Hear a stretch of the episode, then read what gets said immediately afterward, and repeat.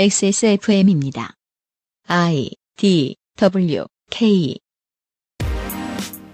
그 아실의 유승균 PD입니다. 오늘은 어제에 이어서 시사 아저씨와 대만의 정치사를 간략하게 정리하고 있습니다. 뉴스 아카이브에서는 눈 녹듯이 사라져간 이름 반기문과 엄존하는 고통의 주요 원인인 걸프전의 시작을 되짚습니다. 2020년 1월 세 번째 금요일에 그것은 알기 싫답니다.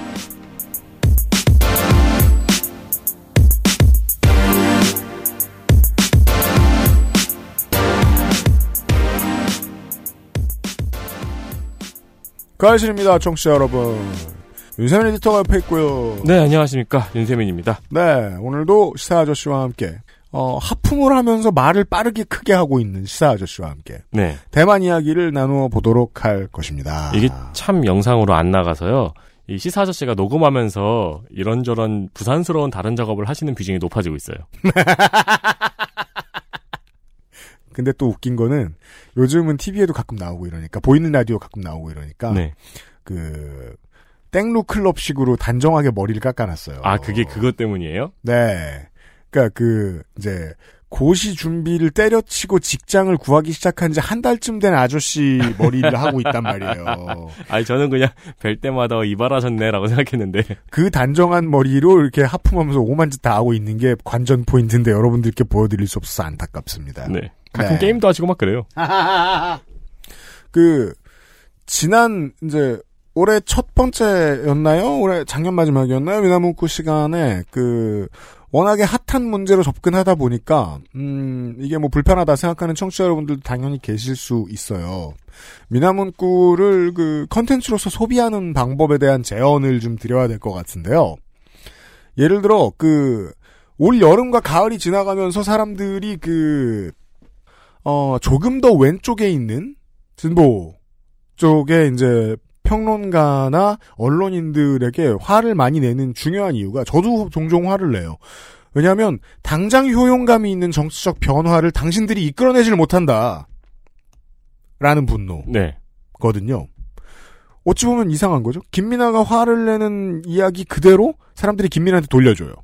왜냐면은 많은 진보 인사들은 지금의 양당 구조가 뭔가 어떤 문제를 고착화시키고 있다라고 이야기를 하고 있거든요. 진짜 문제를 해결하지 못하고 있다. 그런데 어, 다수의 이제 팟캐스트 는 시민들이 진보에다 고스란히 그 비난을 돌려줘요. 당신들이 진짜 바꾼 게 뭐냐? 당신들이 진짜 바꿀 수 있는 건 뭐냐? 당신들의 방법론은 뭐냐? 라고 자꾸 물어봐요. 저는 그 질문을 좀 빼고 들어주셨으면 좋겠어요. 아주 길고 먼 시각도 때로는 필요하다. 네. 왜냐면, 김민아가 당장 이 양안 관계의 문제와 민진당과 국민당이 가지고 있는 오래된 문제들을 이야기한다고 해서 민진당과 국민당이 하- 갑자기 변할 리도 없고 민진당과 국민당이 잘하고 있는 일들을 갑자기 중단할 리도 없거든요. 네. 그 구름에 푹 뜬 소리예요. 그렇죠. 우리는 언젠가 구름에 닿아요. 그렇게 생각하고 들어주셔도 좋겠습니다. 땅에 딱 붙어 있는 얘기들은 저희들도 평상시 자주 하고 다른 모든 팟캐스트와 저널리즘 매체들을 통해서 들으실 수 있거든요. 똑같은 얘기를 해서 어떻게 XSFM이 살아남습니까? 요즘 제가 억울해 죽겠는데 안 나오는 사람들이 하도 많아가지고. 아, 그래, 아, 그래요? 아주 신나게 깔고 있어요. 아, 진짜요? 네. 네. 정말 그, 출연 거절이 플로이드 메이웨더라면 저는 그와 12라운드째 싸우고 있어요. 아니, 근데 고무적이네요. 왜요? 옛날에는 출연 거절 한 번 심하게 당하시고 한 일주일 동안 우울증 걸리셨잖아요. 그죠, 저 쉬지 않고 들이대고 있어요, 요새. 더 때려봐! 방송을 위해서 열심히 하고 있거든요? 아, 못 듣던 얘기 듣는다 생각하시고 마음 편하게 들어주셨으면 좋겠습니다. 특히나 오늘은, 어, 대만에 계시는 분들이나 양안관계 문제에 직접적인 영향을 받으시는 분들이 아니라면 조금 먼 얘기일 수 있으니까 편하게 들으셨으면 합니다. 대만은 들을 수 있죠. 그니까요. 저희 방송을. 네. 아, 대만의 청취자 여러분들 반갑습니다. 있으시면 기별 보내주시고요. 네. 잠시 후에 시작하죠. 그것은 알기 싫다는 오늘을 행복하게 만드는 수제 간식 언제나 오란다. 정상적인 면역 기능 관리는 매일매일 NK365. 이탈리아에서 온 케이크 라 파스티체리아. 실천하는 사람들을 위한 노트북 한국 레노버에서 도와주고 있습니다. 건강을 위해 검색 또 검색. 그런데 정상적인 면역 기능은 챙기고 계세요? 건강의 기본은 정상적인 면역 기능. 내 옆에 탁 매일매일 NK365. 우리 아이 성장기부터 NK365 Kids. 당신의 식탁은 매일같이 특별한 날. 이탈리아에서 온 케이크 La Pasticceria. maestro pasticcere. La pasticceria. 펴서 접어서 눕혀서 뒤집어서 태블릿처럼 때로는 메모장처럼 세상에 없던 노트북 Lenovo ThinkPad X1 Yoga 시리즈 실천하는 당신을 위한 노트북입니다. Lenovo for those who do.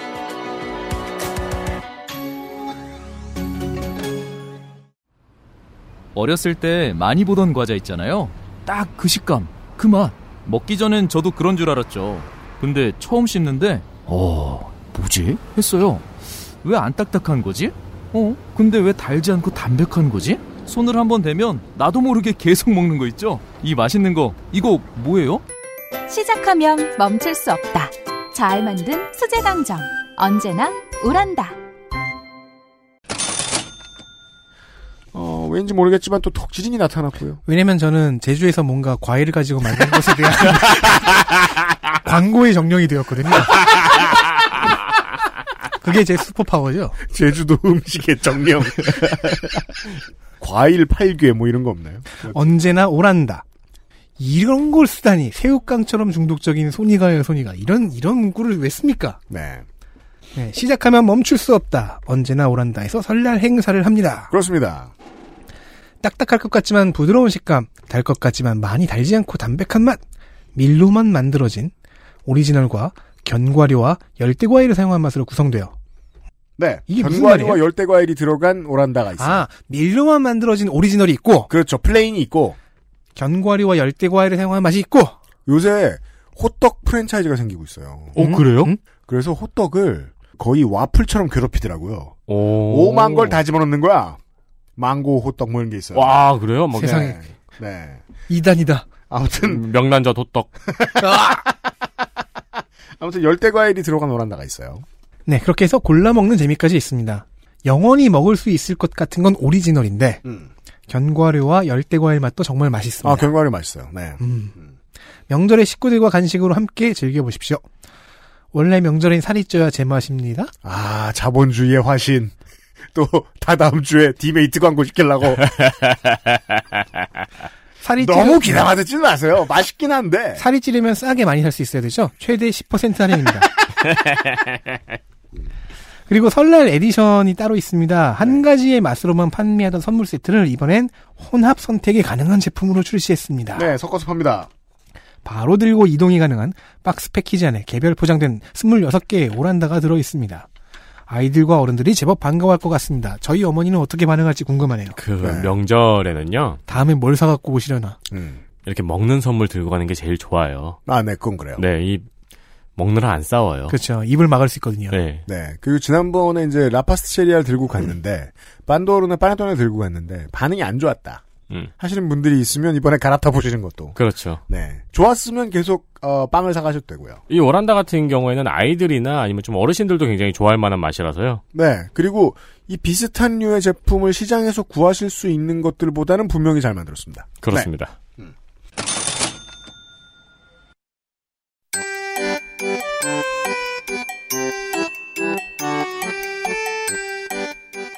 양산형 시사평론 민화문구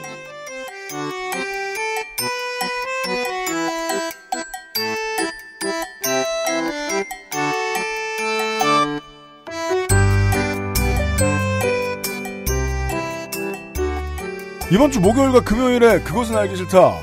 피곤하고 여러 가지 이유로 인해서 그 휴가를 가지 않는 시사 아저씨와 함께 마음의 고향은 어딘가 애니메이션 배경 화면 어딘가에 있고요. 아, 몸은 계속 연신 내 그대로 있는 시사 아저씨와 함께 대만 이야기를 하고 있었습니다. 어서 오세요. 네. 가끔 이제 목동에 택시 타고 가면 CBS 가실 때, 다리 건널 때 음, 목동교. 예, 노을이 치고 네. 그 다음에 거기를 또 지나서 가면 음, 목동교가 아니고 성산대교 청산대교. 건너서 그 다음에 이제 그 목동으로 들어가는 길에 저기 이제 그 열병합 그 굴뚝 그렇죠. 그 네 개 딱 있거든요. 그리고 막 연기 피어오르고 있고 그 뒤에 석양이 딱 있고 그 사진을 몇 번씩 찍어요. 음, 찍고 인스타그램 이런 데 올리면서 석양도 못생기게 찍을 것 같아, 왠지. 예. 네. 음, 코멘트를 뭐라고 다는지 아십니까? 뭐라고? 둠투라고 답니다. 거기 픽셀이 좀 굵어지면 그 왠지 누가 이렇게 불을 던질 것 같고 나한테 그렇습니다. 네. 뭐 해골이 날라올 것 같고.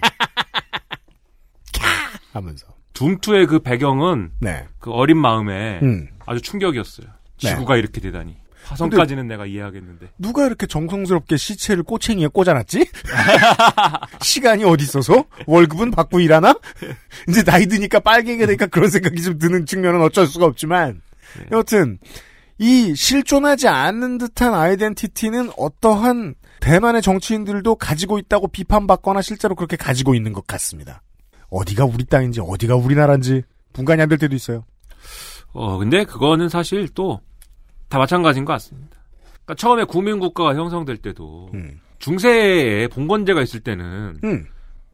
어디까지가 예를 들면은 그 프랑스고 어디까지가 독일이고 뭐 이런 게 다 애매했던 거잖아요. 그때 독일이 있지도 않았지만 네. 어디까지가 너네 나라고 어디까지가 우리나라인지가 애매한 거잖아요. 음. 그 어떤 영주가 권한에 갖고 있는 뭔가의 땅이 있는데 정확하게 국경선이 정해져 있는 것도 아니고 대충 정해져 있는 거고. 그렇죠. 그래서 그 실제로 거기에 살고 있는 그냥 이제 평민, 뭐 농노. 농민, 뭐 농노 이런 사람들 입장에서는 잘 몰라요. 내가 어느 나라 사람인지 뭐. 그렇죠. 그냥 동네 말이 섞인 어떠한 말을 가지고 있고 네. 그 외에는 뭐 민족도 딱히 중요하지 않고 예. 근데 그게 이제 국민국가가 만들어지고 음. 중앙집권적인 어떤 전제왕정이 형성되고 뭐 이러면서 이제 만들어진 거지 상비군이 등장하고 이러면서 만들어진 거지 뭐 아무튼간에 원래 이게 애매합니다. 어, 누가 어느 나라 사람인지. 금을 그자 아 한국과 중화민국의 언어가 달라지더니 아예 바뀌었어요. 예. 네.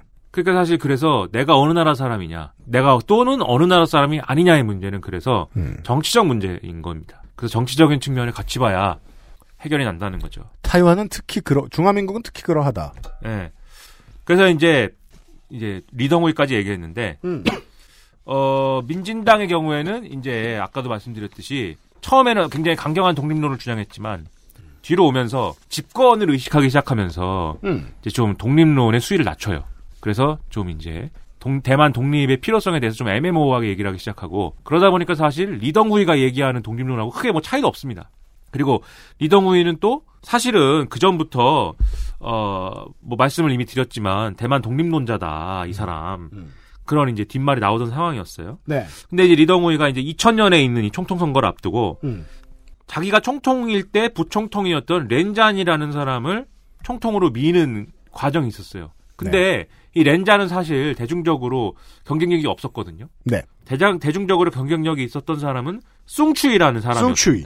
이 사람은 참고로 계속 선거에 나옵니다. 예. 네. 근데 숭추이가 되는 거였는데 네. 그냥 두면 굳이 그 리덩우이가 계속 숭추이를 발목을 잡으면서 음. 뭘 못하게 만들어 버려요.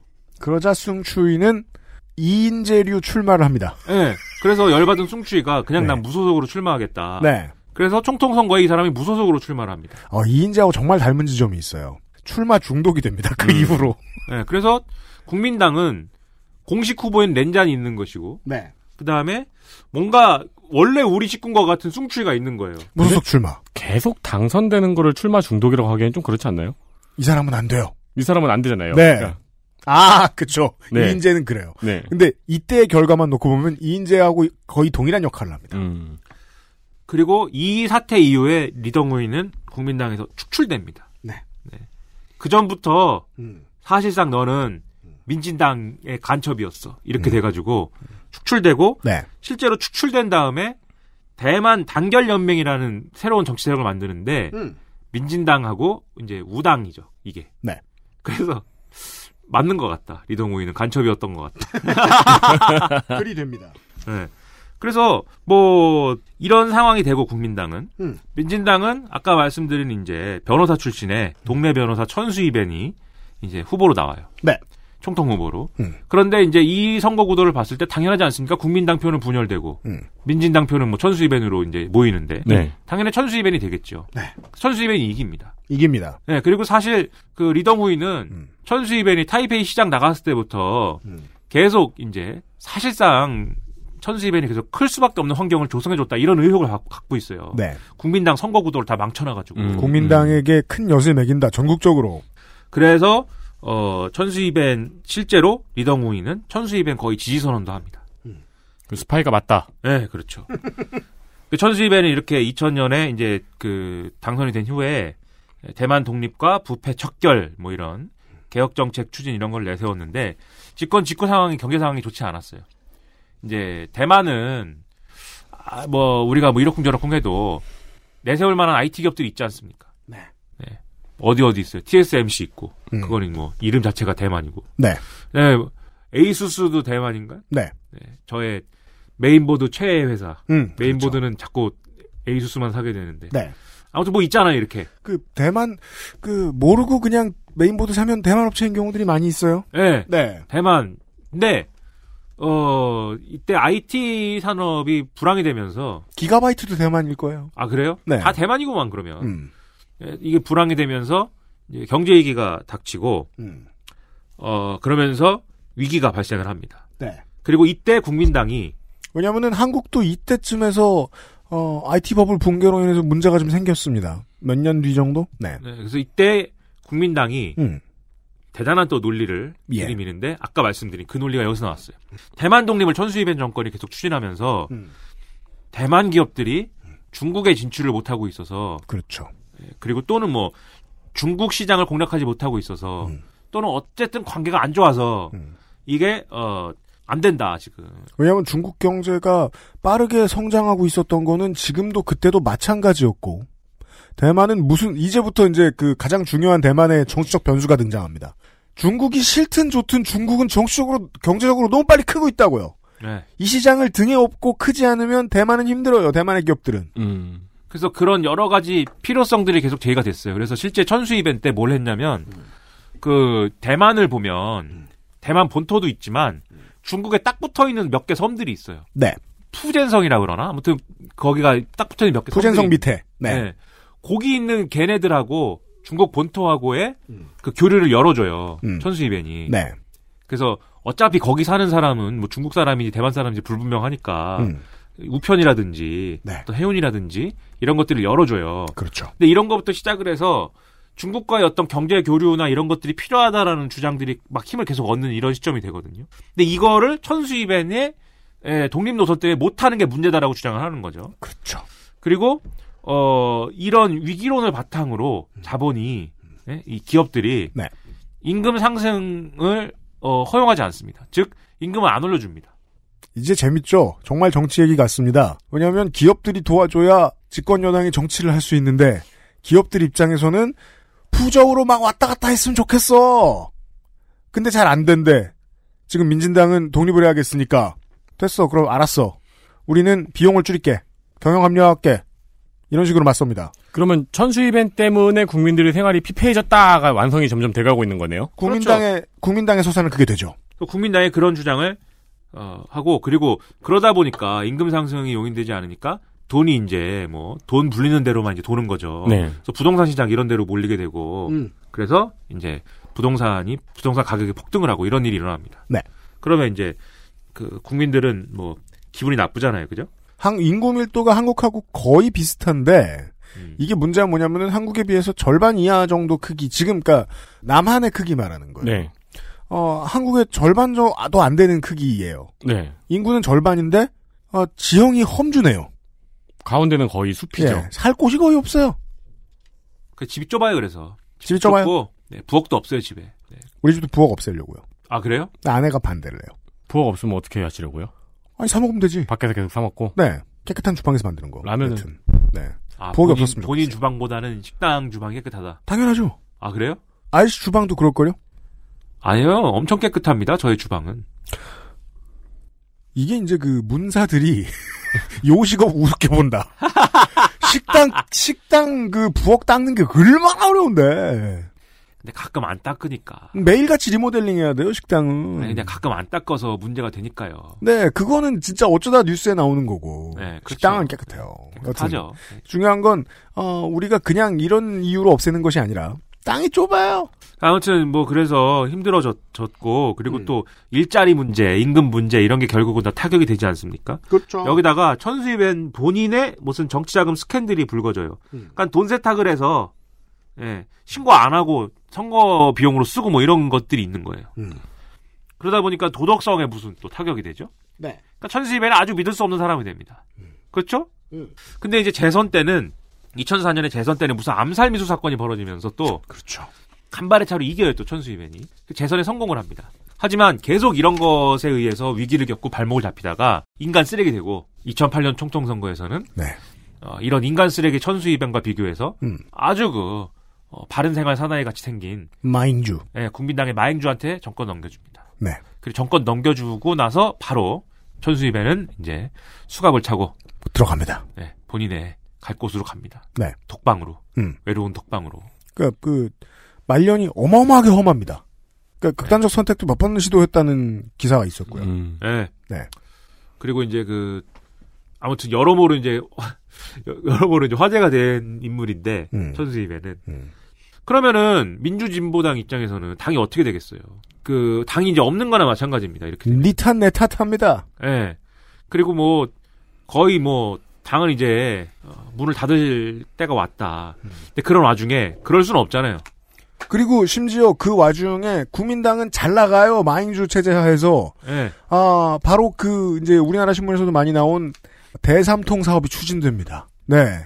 중국과의 교역을 활성화시키는 사업입니다. 예. 네. 아까 얘기한 거는 천수 이벤 때는 일부 지역에 한해서 열어준 거고 네. 이젠 아예 본토하고 음. 다 열어버리자 이렇게 해서 마행주 정권 그런 걸 추진한 건데 대삼통이란 항공 해운 우편입니다. 그리고 이제 중국 좀 이따 얘기하겠지만 중국 사람들이 많이 이제 대만에 와요. 그러고 나서 이제 민진당이 뭘 해야 되잖아요. 그냥 갈 수는 없잖아요. 네. 그래서 어그 전까지 집에 있던 음. 차이잉원을 다시 불러옵니다. 그렇습니다. 차이잉원은 이제 2004년에 천수 이벤 때 민진당에 입당을 해서 비례대표 의원을 했고 네. 그리고 2006년에 입각을 해요. 장관이 답니다. 그 우리로 따지면 부총리인데 요거를 맡았다 맡으면서 여기는 이제 겸임이 안 돼갖고 의원직을 사직을 해요. 음. 우리는 장관하고 겸임이 되지만 여기는 안 됩니다. 네. 그런데 2007년에 우리나라로 치면 총리격인 예, 수전창 행정원장이 총통 후보 경선에서 낙선을 해요. 이 여파로 이 수전창 내각이 총사퇴합니다. 음. 그때 차이잉원도 사퇴해요. 내각이 있었으니까요. 그리고 나서는 집에 있었습니다. 교수하면서. 네. 차이잉원 대단한 사람이에요. 차잉원 대단한 사람이에요. 여러분들이 차이잉원 생긴 뭐 이 외모나 음. 약간 평범한 외모잖아요. 그렇죠. 네. 평범한- 눈에 안 띄죠. 우리 이웃을 연상케 하는 외모잖아요. 음. 이 외모나 어떤 이런 걸 보고 야 그냥 평범한 사람이다. 평범한 사람 아닙니다. 그러니까 무슨 얘기하고 싶냐면 그 김민아가 싫어하는 엘리트예요. 네. 보통 엘리트가 아니에요. 네, 이 사람 27살에 교수 다른 사람이에요. 무시무시한 사람입니다. 네. 그 아무튼 간에 이 사람이 집에 있었는데 음. 근데 당시의 내각 인물들 중에서는 차행원이 제일 낫다는 평가를 받고 있었어요. 음. 그러니까 우리가 보시다시피 딱 봐도 이미지가 괜찮고 네. 그리고 깨끗한 사람, 저- 비교적 젊고. 예, 젊고 음. 능력 있고 지금 27에 교수 달았다니까요. 그러니까 아무튼 이 정도 인물을 우리가 대표로 내세워 가지고 한번 다시 살려보자. 네. 민진당이 이렇게 방향을 잡고 차잉원을 불러와요. 뭐 차잉원이 대표가 됐는데 음. 대표가 되니까 실제로 민진당의 이제 원래 이제 지지층들이 복구가 됩니다. 네. 그러니까 사람을 잘 고른 거죠. 그렇죠. 간판으로. 예. 그래서 소액 후원들 많이 하고 그리고 이제 다 이제 뭔가 지지율도 이제 좀 어, 커버가 되고 차이잉원은 이제 이 기세를 몰아서 이제 자기가 직접 이제 출마도 하고 뭐 신베이 시장 선거 이런 거 출마도 하고 또 2012년에 총통 선거 뭐 이런 데도 출마를 했지만 다 이제 잘 안 돼서 그러니까 선거를 졌으니까는 어떻게 해야 됩니까? 대표를 사퇴해야 되죠. 그렇죠. 그 대표를 사퇴를 했습니다. 근데 이제 이렇게 보면은 차이잉원이 잠깐 떴다 이제 가라앉을 것처럼 보이지만 음. 사실 그럴 수가 없었던 게 마양규 정권이 추진한 정책들이 이제 재선 국면을 지나면 다 부메랑으로 돌아와요. 음. 왜냐하면 아까 말씀드렸듯이 이 친중 정책을 추진을 하면서 확 열었다 그랬잖아요. 대삼통. 예, 문호를 열었다 그랬잖아요. 음. 그럼 중국인들이 이제 다 와요. 우르르 와요. 관광도 오고. 명동을 꽉 채워요. 예. 근데 오면은 대만 사람들이 기분이 나쁘단 말이에요. 중국인 우리나라도 홍대에 중국인들이 있으면 기분이 나쁘잖아요. 좀 더 이성적으로 설명하지 않으면 편집될 위기에 놓여 있습니다. 아 그래요? 네, 그럼 중국인들이 기분이 나빠요. 뭐 역사적 문제도 있고. 이제 뭐 정치적으로 표현하자면 이겁니다. 그 수치상으로 대만 경제에 좋은 결과를 안겨다 줘요. 대삼통 정책이. 그리고 이제 중대만 FTA가. 그런데 네, 뭐 양안 경제 무역 경제 협정 뭐 그런 거 시도를 하죠. 그렇죠. 근데 실제로는 보이지 않는 데에서 직업을 잃는 사람들이 늘어나고. 그게 뭔 얘기냐면 네. 이걸 열어서 경제에 어떤 성과가 없었던 건 아닌데 네. 이 성과들이 소수의 이제 부자들과 소수의 대기업에게 돌아갔다 이거죠. 음. 그렇죠. 그렇다고 이 사람들이 일자리를 많이 만든 것도 아니고 음, 그렇지 음. 않았어요 이것은. 그리고 이런 것들이 여전히 천수 이벤트에 있었던 부동산 폭등이나 이런 걸로 이어집니다. 그걸 막으려고 문호를 개방했던 거 아니에요? 자기들 주장에 따르면 그런 거였는데 네. 근데 성장이 실제로 됐지만 있는 사람들이 더 있는 성장이 된 거죠. 음. 네. 그러니까 사실 이게 이명박 때 했던 얘기랑 똑같은 거예요. 우리가 이명박 때 했던 얘기랑 고환율 정책이나 이런 것들을 통해서 수출 기업이 이렇게 많이 이제 성과를 얻은 건 사실이지만 뭐 트리클 다운이니 뭐니 해가지고 수출 기업을 많이 이제 살려주면은 그게 낙수 효과로 뭐 네. 밑에 있는 저소득층까지 뭐 이렇게 분배가 된다 이렇게 주장을 하면서 대기업을 키워준 건데 낙수 효과는 없었잖아요. 네. 똑같은 일이 벌어진 겁니다 대만에. 그리고 대만의 특성상 방금 뭐 중국인들이 와서 기분이 나쁘다고 말씀드렸는데 그게 대만 독립론자들의 눈에는 어떻게 비추게 됐냐면 중국 사람들이 와서 대만의 부동산을 사는 거예요. 그리고 중국 사람들이 대만에서 살 수도 있게 된 거예요. 그렇죠. 네, 그러면 대만 사람들, 대만 독립론자들 입장에서는 중국에 열어줘서 중국 사람들이 와서 돈 많은 중국 사람들이 와서 대만 부동산에 막 투자를 막 하는 바람에 부동산이 폭등이 일어났고 음. 이게 그래서 친중 정책이 우리 같은 평범한 사람들 입장에서는 도움이 된 게 하나도 없다. 그러니까 한국의 경우에는 아직까지는 그렇게 그 공포를 많이 가지고 있거나 반감을 많이 가지고 있지 않은 이유가 실제로 제주도를 제외하면은 대한민국 본토에서 중국인들이 부동산을 사는 일이 쉽지가 않아요 여전히. 그런데 제주도와 한국의 거리만큼 가까 제- 제주도와 전라남도의 거리만큼 가까운 거리에 중국과 대만이잖아요. 중국의 부자들 입장에서는 그냥 땅 사러 오는 곳처럼 봤던 거죠. FTA 이후로. 그리고 이때 중 이제 대만 기업들이 중국에 뭐 엄청 진출을 합니다. 그러니까 아까 말씀드린 일자리 문제 해결 안 되죠 그러니까 그렇죠. 해외에 가서 그 중국에 저임금 노동력을 쓸 건데 음. 뭐하러 대만의 젊은이들을 고용하겠습니까? 그러니까 무슨 뭐 TSMC야, 뭐 아무튼 뭐 그런 저 그 IT 기업들이야, 하드웨어 기업들이야. 근데 막 푸저우랑 광주에 진출할 수 있게 됐대 셴젠에.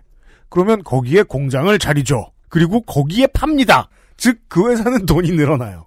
이런 그렇죠. 얘기예요. 근데 이제 중국 회사처럼 되는 거네요, 거의. 그, 뭐 그렇죠. 네. 뭐 그래서 그럼 젊은이들이 화가 나죠. 음. 네, 그래서 화가 난 젊은이들이 우리나라로 따지면 국회를 점령해 버립니다. 네. 점거를 해버려요. 2014년에. 이른바 이게 자기들이 얘기하는 해바라기 운동입니다. 해바라기 운동입니다. 네. 그러니까 우산혁명과 비슷한 시즌에 있는 일입니다. 네. 그리고 이 사건도 있고, 그 그때쯤에 이미 이제 마잉주의 인기가 바닥을 찍기 시작했고, 네. 네, 그땐 지지율 9% 나와가지고, 네, 네, 마잉주가 음, 한자를 읽으면 마영구일 거거든요. 네, 네. 그 뒤에 구잖아요. 음. 그래서 구총통. 그 마영구다. 네, 네. 영구다 구. 네. 그래서 이제 이렇게 됐는데 음. 그리고 또 스캔들들이 몇 개 있어요. 예를 들면 뭐 검찰이 뭐 국회의장을 도청을 했다든지 네. 뭐 그런 스캔들까지 이어지면서 마잉주 아주 또 인기가 없는 사람이 됩니다. 음. 그리고 마잉주가 또 캐릭터 자체가 친중 노선 그 자체예요. 원래 마잉주가 네. 중국말을 잘한대요. 그러니까 대만이나 중국이나 똑같은 말일 것 같지만 그렇지 않거든요. 음. 그러니까 표준어. 네. 네. 그렇죠. 그러니까 표준어 배운 사람들은 대만 가면 거의 소용없다고 하죠. 네. 네. 그래서 그- 굉장히 어떤 중국적 인물인데 음. 그리고 또 어, 이걸 그런 이미지인데 음. 지금 상황이 이렇게 됐으니 당연히 인기가 올라갈 리가 없죠. 그리고 2015년에 굉장히 역사적인 일을 해요, 이 사람이. 네. 마잉주랑 시진핑이랑 만나서 악수를 합니다. 그렇습니다. 그러니 66년인가 만에 처음이라고 그러거든요. 음. 그러니까는 대만의 이제 그 대장하고 총통하고 네. 중국의 국가 주석이 만나서 네. 뭔가를 했다라는 거는 음. 이전에 있을 수 없는 일인 거죠. 맞아요. 근데 이때 해, 해서 사실은 그건 대단한 일인데 음. 전혀 뭐 효과는 없습니다. 음. 정치적인 효과 없어요. 그래서 에, 마행주 이제 끝났고 음. 반면 차이잉원은 2014년에 어쨌든 간에 민진당이 가능성이 있는 거니까 음. 다시 뭘 해보자라는 분위기가 형성이 돼서 차이잉원 또 불러와서 대표를 또 시켜줍니다. 그렇죠. 그리고 이제 이 2014년 11월 달에 지방선거를 치렀는데 네. 이게 맥락상 뭐랑 비슷하냐면 우리가 이명박 때 2010년 지방선거 한 거랑 비슷해요. 음. 그때 대박 났잖아요. 이른바 야권이 네. 예? 민주통합당과 통합진보당이 맞아요. 그것처럼 이때도 이제 민진당이 대박이 납니다. 뭔가 된다. 되는 분위기가 돼요. 그래서 음. 그리고 2015년 또그 해바라기 해바라기 운동, 해바라기 혁명 당시에 그 젊은이들 및 진보 지식인들의 민진당이 빠르게 연대를 합니다. 그렇죠. 네, 재지 뭐- 않고 바로 참여해요. 그래 거기 가서 지지연설하고 뭐 난리가 났다고요. 네. 그러니까 그게 우리가 하- 이명박 박근혜 때 한 거랑 똑같아요. 네. 똑같은 일을 다, 무조건 이명박 박근혜한테 개긴다? 다 우리 편이야. 음. 예. 그리고 다시 새정치 민주연합이 되는군요. 예, 뭐 새정치 민주 안철수든지 아니면 운동권이든지 뭐 을지로 머시기든지 자영업자든지 뭐 노동자든지 따우리 편이야. 네. 다 뭐 다 할게. 이게 되는 거예요. 그래서 어 2015년 4월 달에 이제 차이잉원 총통 후보 선출이 되고 네. 2016년 1월 달 총통 선거에서 압도적으로 당선이 됩니다. 네, 대만 최초의 여성 총통으로 음. 네, 당선이 되죠. 네. 어, 민진당 입장에서는 화려하게 컴백을 했네요. 아, 그렇죠. 그래서 뭐, 뭐, 독립이, 대만 독립이냐, 친중이냐 하면서 경제는 계속 나빠졌네요. 그렇죠. 네. 경제는 뭐. 아무튼 5월 달에 이제 차이잉원이 그래서 2016년 6년 5월에 취임을 했고 그리고 2016년 11월 달에 미국 대선이 있고 12월 달에 도널드 트럼프가 취임을 해요. 네. 그때 이 도널드 트럼프랑 어제 알려드린 대로 통화를 합니다. 예, 이례적으로 통화를 하게 돼요. 음. 그래서 이때만 해도 차이잉원 차이잉원 정권은 약간 중국과의 관계에 대해서는 좀 중도적으로 음. 좀 이렇게 좀 접근하는 이런 분위기였는데 네. 미국이 이렇게 나오면서 음. 위기감이 조성이 되죠. 중국과 대만 사이에. 네. 음. 그리고 탄력 받아요. 그리고 이제 당시에 차이잉원 정권은 앞서 말씀드렸듯이 야권의 모든 요구를 수용했기 때문에 네. 해야 됩니다. 그거를 그러면. 하란 걸 해야 돼요. 예. 탈원전은 원래부터 입장이 있었고 음. 성소수자 배려 뭐 이런 것들 네. 다 해야 됩니다. 그러면. 모병제 전환. 예. 네. 그러니까 다 해야 되니까 음. 어 이런 것들은 뭐 국민 투표를 붙일게 이렇게 약속을 했어요. 근데 이제 그거 외에 경제나 노동 정책에 있어서는 음. 차잉원 정권이 그렇게 뭐 대단한 대안을 또 갖고 있지는 않았거든요. 그러니까 사실 천수 이벤트 때 겪었고 음. 마행주 때 겪었던 이 젊은이들 입장에서는 음. 의구심이 남아 있는 거죠. 그래서 이 해바라기 운동을 해바라기 운동에서 주축이 됐던 사람들이 만든 정치 세력이 시대 역량이라는 정치 세력이 있습니다. 예. 거기가 이제 어 차이잉원 정권하고 음. 우호 관계인데 네. 계속 이제 들이받아요. 뭐냐 이게 음. 뭐 대안적인 정책이 무엇이 있느냐, 뭐 없는 거 아니냐. 우리가 이 고생을 해가지고 너네가 결과적으로 집권을 하게 됐는데 뭐 하는 중이냐 지금? 과거와 똑같이 하는 거 아니냐 또 음. 이러면서 이제 안 좋았어요. 네. 근데 아무튼간에 개혁을 한다고 했으니 추진을 해야 될 거 아닙니까? 그래가지고 이걸 한다, 뭐 어쩐다 하면서 어 뭐 지지고 복구해서 2018년도 11월 달 지방선거까지 이제 국민투표를 하는 국면으로 쭉 가요. 음. 근데 앞서 말씀드렸다시피 경제가 안 좋았기 때문에 음. 예? 어 이때 분위기가 안 좋은 상황이 이제 어 좀 만들어진 거죠. 근데 이때 지방선거를 하면서 국민투표에 붙이는 안건들이 여러 개였어요. 네. 예. 음. 그래서 그래서 국민투표 결과도 이미 이때 그렇게 좋지는 않았습니다. 음. 첫 번째로 이제 뭐 말씀드리자면 탈원전 정책을 하느냐 마느냐 이건 가결이 됐어요. 네. 그리고 올림픽에서 대만이라는 이름을 쓰자는 안건 이건 타이완. 부결됐습니다. 부결됩니다. 네. 네. 그 다음에 어, 예를 들면 이제 대- 올림픽 뭐라고 출전해요 지금은 차이나 가로 열고 타이페이예요? 뭐예요? 차이니즈 타이페이죠. 차이니즈 타이페이예요? 네. 어. 네. 그러니까 그게 중국 얘기니까. 음. 그러니까 우리는 중국이다는데 네. 저기 있는 저 중국은 아니다잖아요. 그렇죠. 그게 아니라 그냥 대만으로 하자. 네. 그러니까는 대만 독립을 더욱 더 강하게 이제 얘기를 하자 이런 거였지만 부결이 됩니다. 그리고 어 또 뭡니까? 동성혼을 인정하자 민법을 개정해서 이것도 부결됩니다. 이것은 좀 복잡합니다. 예, 그러니까 근데 뭐 짧게만 얘기하면 부결된 게 있고 가결된 게 있습니다. 예, 동성혼이라는 거를 뭐, 어, 민, 지금의 예를 들면은 우리나라 민법을 보면은 음. 결혼이라는 거는 남녀가 결합하고 뭐 이렇게 규정되어 있는 거를 다른 형식으로 바꾸자는 건데 네. 그건 부결된 것이고 음. 근데 그런 민법을 개정하는 거 외에 다른 방식으로 네. 동성혼을 인정해주자 이건 음. 가결이 됩니다. 그렇죠. 예를 들면 결혼 관계 이 민법에서 규정하는 결혼 관계가 아니더라도 음. 이런 사실혼 또는 이제 파트너 관계에 대한 네. 이제 행정 처리를 할 수 있는 근거를 따로 만들어서 네. 이것을 부부인 경우하고 동등하게 처리해 주자 뭐 이런 거거든요. 음. 네. 그런 거는 가결이 됩니다. 그러니까 이게 아시아에서 제일 앞서 나간 것이면 여전히 맞죠. 근데 빠르게 앞서 나가기가 쉽지가 않죠. 그래서 이제 에, 뭐 이렇게 됐는데 음. 지방선거 폭망하고 이것도 잘 안 되고 그리고 한거인은 한류 돌풍을 일으키고 그러니까 이게 그 올림픽에서 대만이라는 이름을 쓴다는 게 왜 중요하냐면 실제로 지금 대만의 국기도 못 씁니다. 국기라고 부를 수 없는 그 국기도 못 쓰죠 올림픽에서는. 그죠? 올림픽기가 있고 이제 그 저 청천백일 요 모양이 조금 들어가 있는 네. 네 그런 식의 올림픽 전용 대만기가 있어요. 네. 그것을 쓰고 있는데 이제 우리 국기와 국호를 다 쓰자.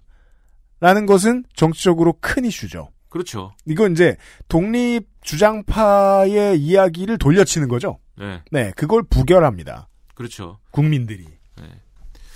그리고 이때 이제 민진당의 원로 정치인들이 차이잉원은 이렇게 됐으니 이제 재선은 출마하지 말고 선수를 바꾸자. 음. 그래서 출마를 말리는 뭐 서한을 보내고 뭐 이럽니다. 당내에서 흔드는 거죠 이제. 그죠. 당내 흔들기가 시작됩니다. 예. 그 이게 참 그 정치가 그래요. 맞아요. 시사 씨 얘기 맞아요. 그 사람 사는 게 똑같은 게 예. 이게 그냥 저 인민의 입장에서 보면은 실패한 기억도 더 많은데 어 정치권이나 그그 정치권을 휘어 저 후원하는 기업 입장에서 보기에는 너무 나가서 딴 사람으로 바꾸고 싶을 때가 있어요.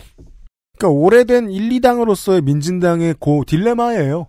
예. 확 나가기도 뭐하고 근데 2019년 1월 2019년 1월 달에 우리 스금평 동지가 확 나가도 되는 상황을 조성을 해준 거예요. 네. 대만 독립 얘기를 꺼내면서 대, 만 통일 얘기를 꺼내면서 시형이 네. 어쨌든 너희는 우리나라다라고 얘기하니까 대만에서 발끈해버린 거군요 또. 음. 예. 그리고 홍콩을 그렇게 짓밟으면서 음. 열린 거예요, 이 공간이. 대만 독립론이 표출할, 표출될 수 있는 공간이. 네, 왜냐하면 상징이 뻔하니까 일국양제라는 말은 이제 군화빨처럼 들리거든요. 대만 시민들에게는. 음, 네. 네. 근데 일국양제 소리를 하고 앉았으니 네, 그래서 이후부터는 대만 독립 노선으로 드라이브를 확 걸어버린 거죠. 네. 그전까지 자제하고 있다가. 그동안의 경제 무, 그, 경제 무역은 그 일국양제를 인정하는 것 하에서 진행이 됐던 건가요? 그, 뭐, 그렇죠. 네. 음, 암묵적으로, 네. 본인의 어떤 정치적인 어떤 입장에서는 그런 거 인정하지 않는 건데 네. 이미 형성된 어떤 교류나 이런 것들이 있지 않습니까? 네. 그 틀은 안 건드린 거죠. 그러면은 올림픽에서 대만이라는 이름을 쓰고 대만 국기를 쓰자는 건 어느, 어느 쪽 주장인가요? 그건 대만 독립론자의 주장이죠. 아, 그리고 국민투표에 붙였으니만큼 또 민진당이 추진한 이제 정책의 일부이기도 한 거죠. 네. 그러니까는 이게 결과적으로는 원하는 대로 이 국민투표도 다 되지 않은 겁니다. 그것도 국민투표에서 원하는 대로 다 되지 않은 배경에는 정권의 인기가 떨어졌기 때문인 게 있는 거죠. 그러면은 이제 우리나라에서 종종 얘기하는 개혁을 하고 싶었는데 개혁도 못했고 동력이 떨어져서 개혁을 못했기 때문에 지지율도 떨어지고 네. 그래서 이제 앞서 말씀드린 총통선거의 결과가 이런 맥락에서 이제 나온 거고요. 그래서 우리가 제가 자꾸 말씀드리는 건 여기서 좀 반복되는 어떤 구도들을 봐야 된다는 겁니다. 서두에도 말씀드렸는데 어쨌든 국민당 정부는 초기에 외성인들이 와서 음. 주도를 한 것이고 그렇긴 한 거지만 본성인들의 목소리를 무시할 수 없었던 것이죠. 그렇게 통치할 수 없는 겁니다. 외성인들 중심으로 어디서 온, 온 사람들이 네. 예? 점령군이 점령군의 방식으로만 통치할 수는 없는 거예요. 그럼요. 그래서 본성인의 목소리를 받아들일 수밖에 없는 정치적 국면으로 간 거고 이 민주주의 체제에서 그러다 보니까 당연히 그러면 중국의 일부이다. 우리는 중국의 일부이다라는 주장보다는 대만으로서 독립해야 된다라는 주장에 힘이 실릴 수밖에 없는 게 없는 조건이 이제 형성이 된 거죠. 그런데 그래서 처음에는 본성인들 입장에서는 외성인들에 대해서 불만을 가졌을 거예요. 쟤네는 뭔데 여기 와서 우리를 통치하냐. 지고 와서 그렇죠. 쟤는 뭐냐. 음. 근데 그런 생각을 하다가 외성인들이 본성인들의 요구를 받아주고 음. 그렇게 이제 본성인들이 통치에 참여할 수 있는 기반이 조성되면서 그때부터는 뭐냐면 그 전까지는 외성인들이 우리를 지배하는 것이 이 사회의 부- 문제인 것 같아 이렇게 생각했지만 네. 이제는 야 중국 본토가 문제인 것 같아 음. 이렇게 되는 거죠. 그렇죠. 그래서 우리가 중국에 있는 공산당들한테 정권을 뺏겼는데 그거를 되찾거나 또는 그 정당성을 회복하면 통치의 정당성을 회복하면 문제가 해결되는 거 아닐까? 이렇게 생각하는 게 이 당시 맥락에서는 이제 본성인들의 마음이었을 거예요. 그런데 이후에 이제 그래서 이제 과거에 친중 정책을 펼쳤다 이렇게 평가를 받는 심지어 마잉주도 이런 목소리를 무시할 수 없었어요. 네, 중화민국으로서 우리의 정체성 또는 대만공화국을 요구하는 어떤 목소리 이런 목소리를 완전히 무시할 수 없었고 그런 것들을 얘기를 했습니다.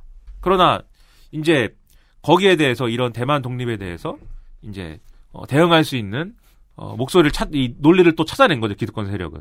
그게 이제 경제를 등한시하고 살려야 된다. 예, 이상적인 얘기만 해서는 안 된다라는 논리였습니다. 그리고 이 논리가 나오면서 불만은 그러면 어떻게 해소되어야 되는가의 문제가 이제 양극화되는 거죠. 하나는 지금 말씀드렸듯이 경제를 살리기 위해서는 친중을 해야 된다는 논리가 이제 등장을 한 거고 또 한쪽에서는 그게 아니라 지금 문제의 근본은 주권 문제이기 때문에 즉 중국과의 어떤 관계의 문제이기 때문에 대만 독립을 더 강하게 추진해야 돼 이렇게 두 가지가 된 거죠. 근데 사실은 이 두 선택지 모두가 사실은 이 불만의 어떤 원인을 어, 근본적으로 설명하지는 못하고 있는 거거든요. 지금 불만의 원인은 계속해서 앞서도 돌아봤지만 어떤 종류의 뭐 그게 일자리 문제든지 아니면 체제적 문제든지 민주주의 문제든지 다른 근본적 원인이 있는 거예요. 근데 그 문제에 어떤 응답하는 그런 불만에 응답하는 어떤 개혁의 방식으로 친중이냐 반중이냐 어떤 노선의 제시가 각자 된 것이기 때문에 사실 이것은 어 계속 유지되는 엘리트 정치의 어떤 준비된 시나리오, 양측의 시나리오다라고 말할 수 있다라는 게 그냥 제 생각입니다. 그리고 이거는 그냥 아저씨의 생각입니다. 예. 그리고 이거는 사실 세계 각국의 정치에 다 공통적으로 나타나는 것 같아요. 예를 들면 우리가 엄청난 위기다라고 생각한 체제 위기다라고 생각한 트럼프의 통치. 지금 트럼프의 통치를 미국 엘리트들이 감당을 못 하고 있습니까? 그거 아니거든요. 위기는 이제 소소하게 겪고 있지만 그럭저럭 살죠. 예, 이거 유지하고 있어요.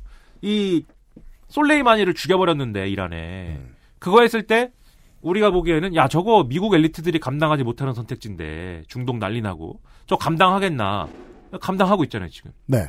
며칠 만에 음. 브렉시트 브렉시트 저거 선택하면 국민들이 국민 투표하고 브렉시트 선택해가지고 영국 엘리트 정치는 그럼 저거 어떻게 감당하려고 그러지 의구심을 가졌는데 감당하지 않습니까 지금 하잖아요. 그러니까 이게 어, 그래서 이제 공통된 어떤 불만이 어떻게 누적됐는가의 어떤 그 갈등 관계를 다시 한번 재설정하는 이런 정치가 필요한 것이고 그런 정치를 어떻게 만들 것인가를 고민하는 게 사실은 근본적 문제를 해결하는 방법일 거다. 이제 그런 생각을 이런 세계 각국의 정치를 보면서 네. 느끼게 된다는 것이죠. 그렇습니다. 사 아저씨가 그 빠르게 오지 않을 미래에 대한 제언을 결론마다 붙인다고 해서 그게 뭐 불만이신가요? 아 그래요? 그러니까 아까 청취자 여러분들께 여쭙는 거예요. 저, 뭐 저 당장의 해결책을 막 바로바로 내놓으면 왜 여기 있어요? 저 국회가 있지. 예, 저는 이렇게 음. 왜냐하면 그런 건 잘 모르니까. 그렇죠. 그러니까 직업이 없지 그런 걸 모르니까. 네. 휴가도 못 가고. 네. 네. 근데 이제 제가 이제 말씀드리는 건 네. 생각을 해보자는 겁니다. 네. 생각을 그러니까요. 해보자는 차원이지.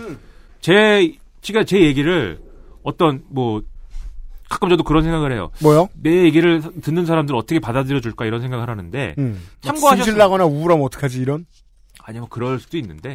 그건 괜찮아. 네, 근데 이제 뭘로 받아들일까? 아, 저- 그렇죠. 그냥 저의 이런 제가 이런 얘기 할 때는 음. 어떤 뭐 언제나 말씀드리지만 의도가 있는 것도 아니고요. 제가 뭐뭘 의도를 갖겠습니까? 아, 가장 중요한 그 민하문구의 특징이에요. 네. 의도가 없습니다. 포기했어요. 무슨 의도를 싣고 이런 건 포기했으니까. 네. 그냥 제가 이제 얘기하는 거를 참고를 해줬으면 좋겠어요. 참고. 네. 그냥 저런 사- 소리를 하는 사람도 있다. 그렇죠. 그리고 저런 소리를 하는 내용 중에는 아마 이런 부분들은 뭐 들어볼 수도 있는 얘기다. 또는 저런 부분들은 저 사람 또 헛소리 하는데 뭐 skip하자.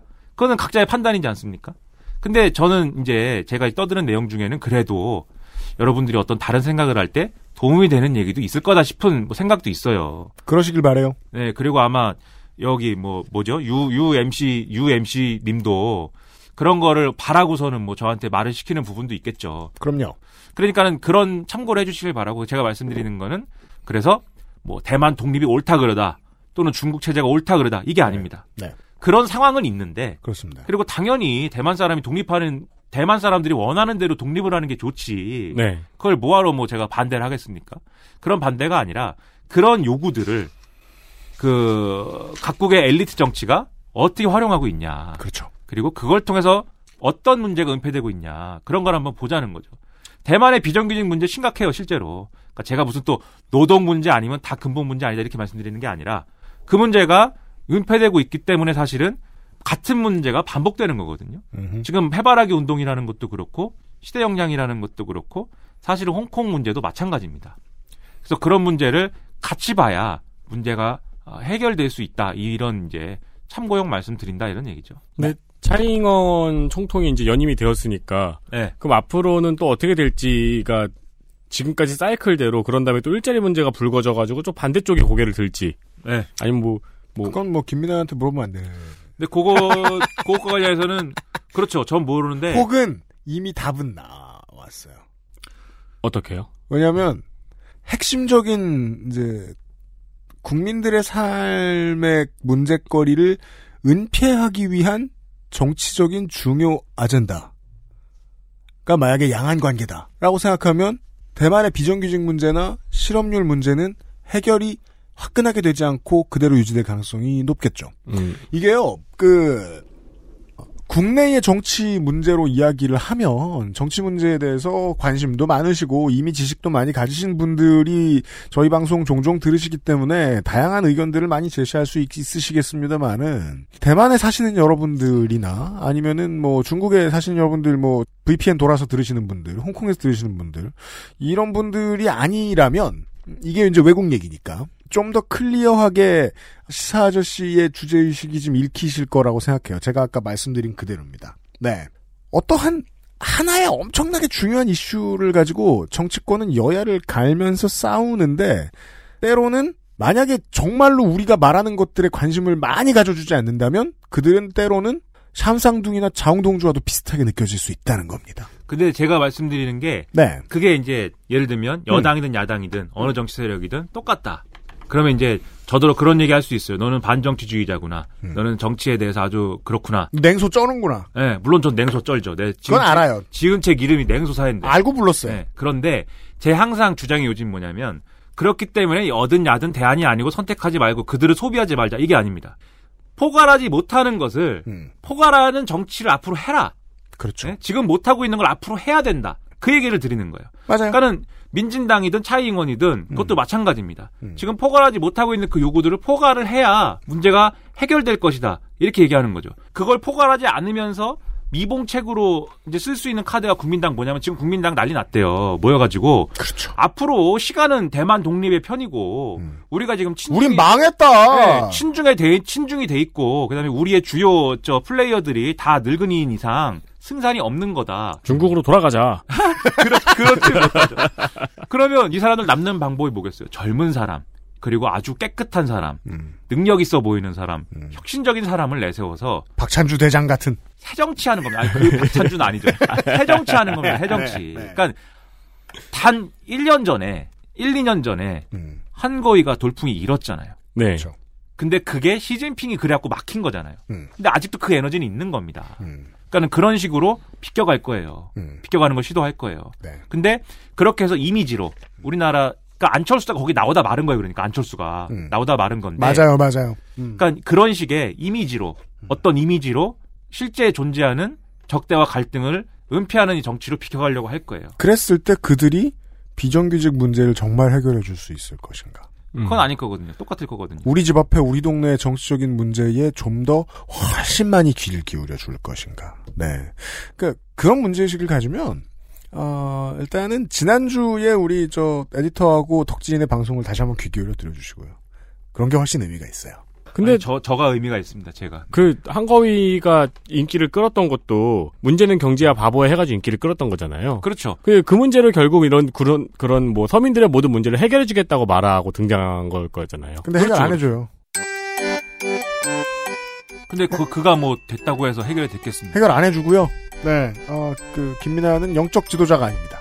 아, 저는- 크게 귀담아 듣진 마세요. 집에 있어요, 전 그냥. 매먹고 시간이었어요. 네. 네. 없다고요, 저는. 어, 졸면서 말하는 신기를 보여준 김민아 시사 아저씨였습니다. 말씀하시면서 깨신 것 같아요. 졸지는 않았는데 오늘도 수고하셨어요. 감사합니다. XSFM입니다.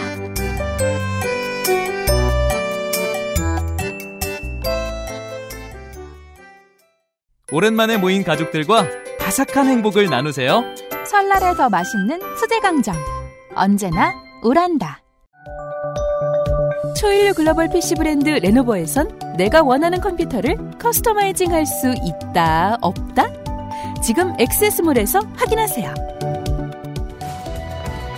Lenovo for those who do.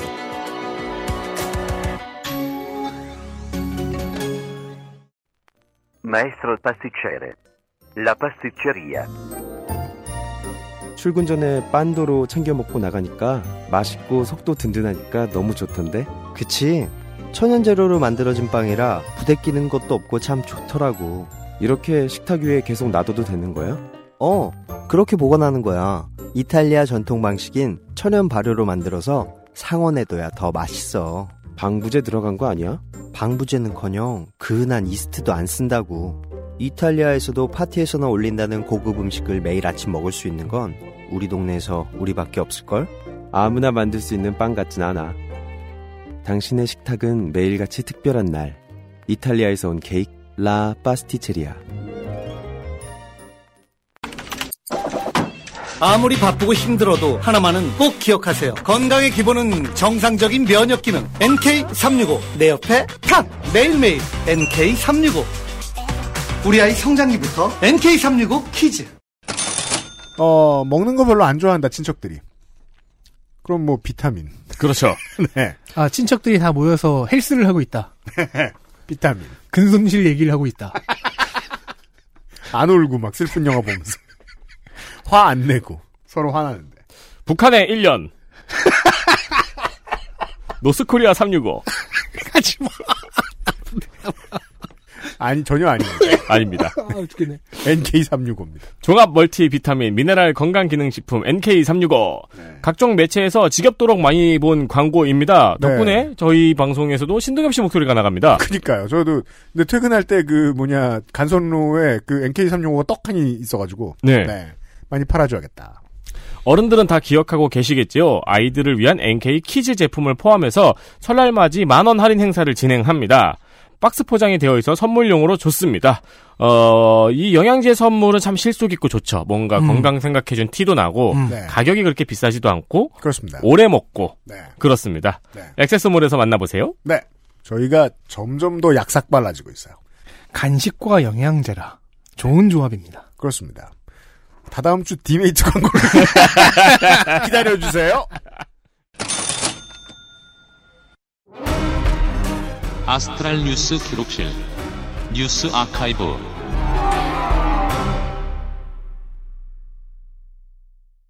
뉴스 아카이브입니다. 덕질은 여기 왜 있을까요? 예, 저희 진행할게요. 네, 2017년 1월 17일입니다. 이제는 추억이 되어버린 이름 반기문 전 유엔 사무총장이 페이스북과 블로그를 개설했습니다. 3년 전 이번 주에. 때에는 바야흐로 반기문 전 총장이 대선 주자 행보를 국내에서 막 시동을 걸고 있을 때였습니다. 근데 그 행보는 쉽지 않았죠. 음. 1일 1 논란. 하루마다 하나의 논란을 만들고 있을 때였습니다. 퇴주잔을 한 모금 마신 것도 논란이 되었고 거동이 힘든 노인에게 이제 음식을 먹이면서 턱받이를 본인이 샀던 것도 논란이 있었죠. 열차 승차권 발매기에서 지폐 두 장을 한꺼번에 넣으려고 했던 모습 등 모든 걷는 걸음걸음마다 논란이 꽃피었습니다. 네, 가는 곳마다 짤을 하나씩 만들고 있었죠. 사뿐히 줄여밟고 가시옵소서. 사실 이 사정을 들어보면은 퇴주잔도 턱받이도 논란거리가 아니었는데 사람들이 이제 이거를 논란으로 한번 재밌다고 한번 공유하고 난 다음에 아무런 해명도 듣지 않으려 했죠. 네. 이제 와서 인정하는 거예요, 이건. 맞아요. 그렇습니다. 국내 정치적 기반이 하나도 없는 사람이 보수 진영의 대선 후보로 나온 사람이니까 이 국민들이 전혀 신뢰하지 않았기에 있었던 논란들이었습니다. 하지만 이런 거는 그냥 지나가는 논란, 지금은 기억도 안 나는 논란이라고 할 수 있는데 가장 큰 흑역사는 오히려 주변 사람들이 만들었죠. 그렇습니다. 이제 지금은 이제 그 국가기후 환경회의 뭐 이런 거 위원장 하시죠, 이분이. 그때를 돌이키면서 인터뷰 뭐 이런 거 부탁하는 언론들이 많이 있었어요. 그때 비슷한 얘기들 되게 많이 했었어요. 지나고 보니까 환경 영향을 되게 많이 받은 것 같다. 정치했으면 진짜 더 땡 될 뻔했다. 음. 근데 이제는 뜻이 전혀 없다고 하더라고요. 네. 근데 이제 그때의 코미디는 반기문 씨야 반기문 씨대로 뭐 실수한 것도 있을 수 있지만 그게 과대포장된 점들도 있잖아요. 사실 반기문 씨 본인 혹은 이제 정치 소비자인 우리들이 보기에 가장 공포스러운 건 반기문 주변으로 빠른 속도로 모여드는 사람들. 이었죠. 반기문 이름 들어간 정당 두 개 생겼었죠. 네. 네, 기억하실 거예요, 청취자 여러분들은. 반기문 신드롬과 관련해서 가장 재미있는 우리 사회의 리플렉션은 권력 주변으로 모이는 것들은 얼마나 속도가 빠르고 더러운가에 대한 깨달음이에요. 그건 뭐 지금의 집권당, 예전의 집권당, 그거 다, 다 마찬가지입니다. 사람들은 공치사를 받고 싶어 하고, 공을 나누고 싶어 하고, 없는 공도 만들어서 나누고 싶어 하고, 그게 정치입니다.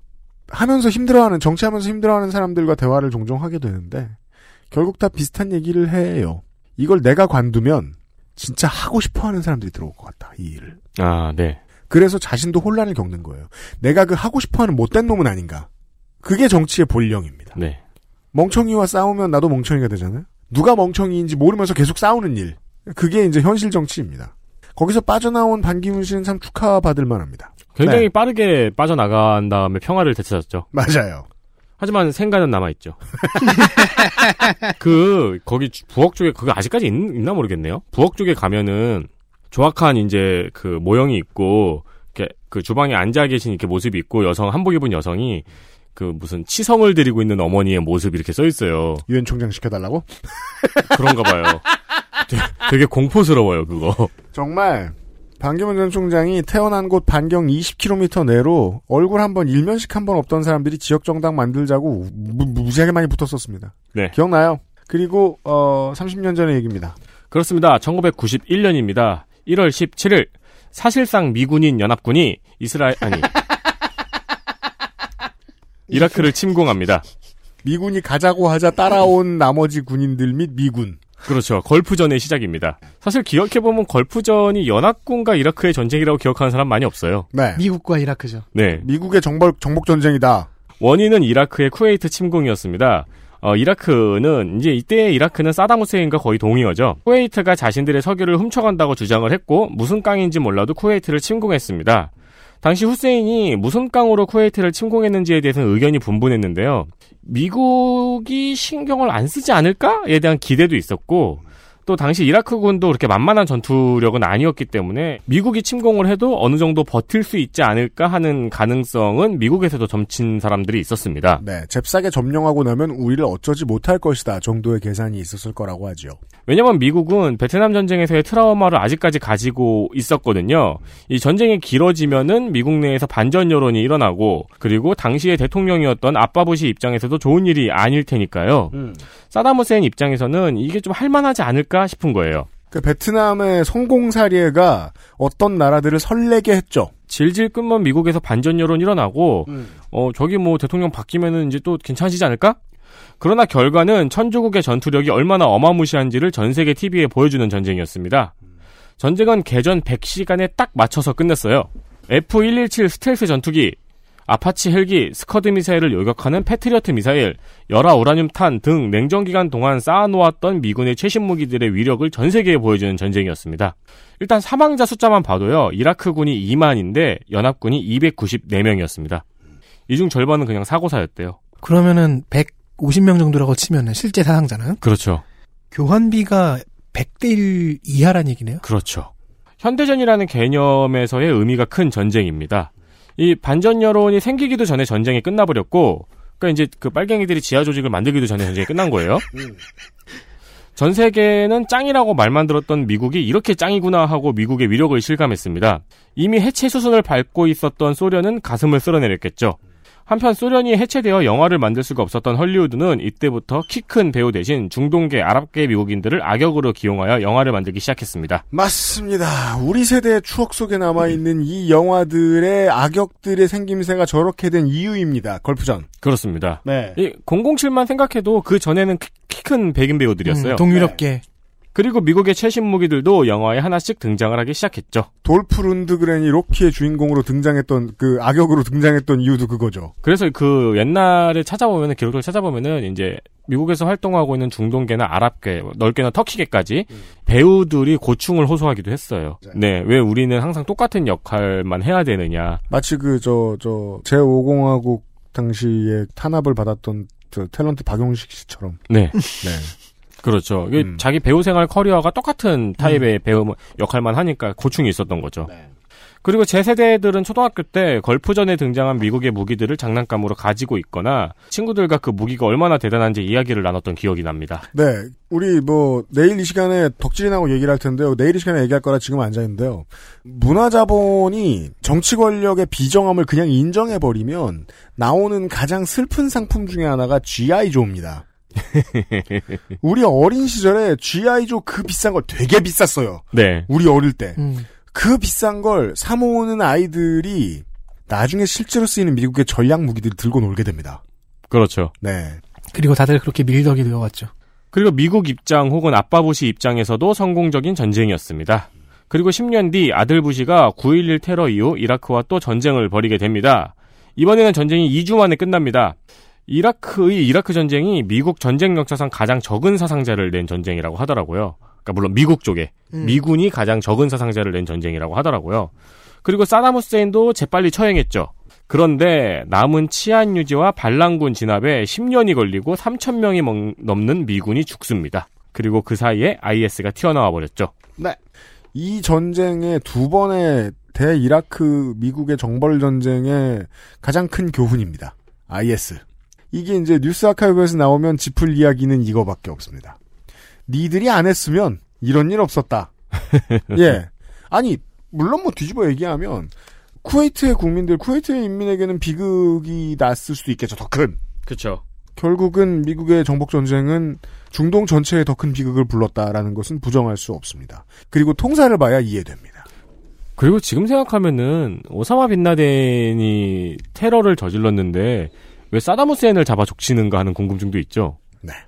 그때는 근데 그게 맞는 줄 알았어요.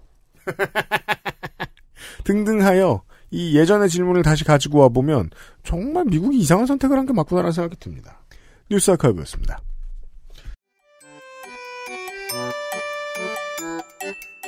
시사 아저씨하고는 제 지금 판단이 맞다면 2월에 다시 만나도록 하겠고요. 어, 우리가 맨날 먼 얘기만 하는 건 아니에요. 아니에요? 아니죠. 가끔 네. 가까운 얘기도 해요. 가까운 얘기도 하고 가깝게 지난 얘기도 하고. 그렇습니다. 설전이 이번 주 마지막 방송인데요. 어, 설이 지나고 난 다음에 계획들이 있는데요. 가까운 이야기들을 좀 많이 들려드리려고 준비를 하고 있습니다. 음. 네. 어, 기대해 주세요, 진짜로. 겨- 경기도 인근의 이야기인가요? 그러면 그 가까운 이야기를 하기 전에 음. 좀 먼 이야기를 잠깐 하고 가죠. 내일 말이에요. 아, 그렇습니다. 내일은 뭐 있지도 않은 얘기를. 네. 허구의 얘기를. 예, 있을 필요도 없는 놈이 전달되도록. 아유 시원해. 저는. 올, 올, 옳지 못한 발언이라고 생각합니다. 네. 웃음소리가 저렇게 시원할 수가 있나? 덕질인과 함께 오랜만에 스판덱스 영웅전으로 주말에 인사를 드리지요. XSFM 만드는 시사교양 프로그램 그것은 알기 싫다. 351회 금요일 순서였습니다. 내일 봬요. 안녕히 계세요. XSFM입니다. I D W K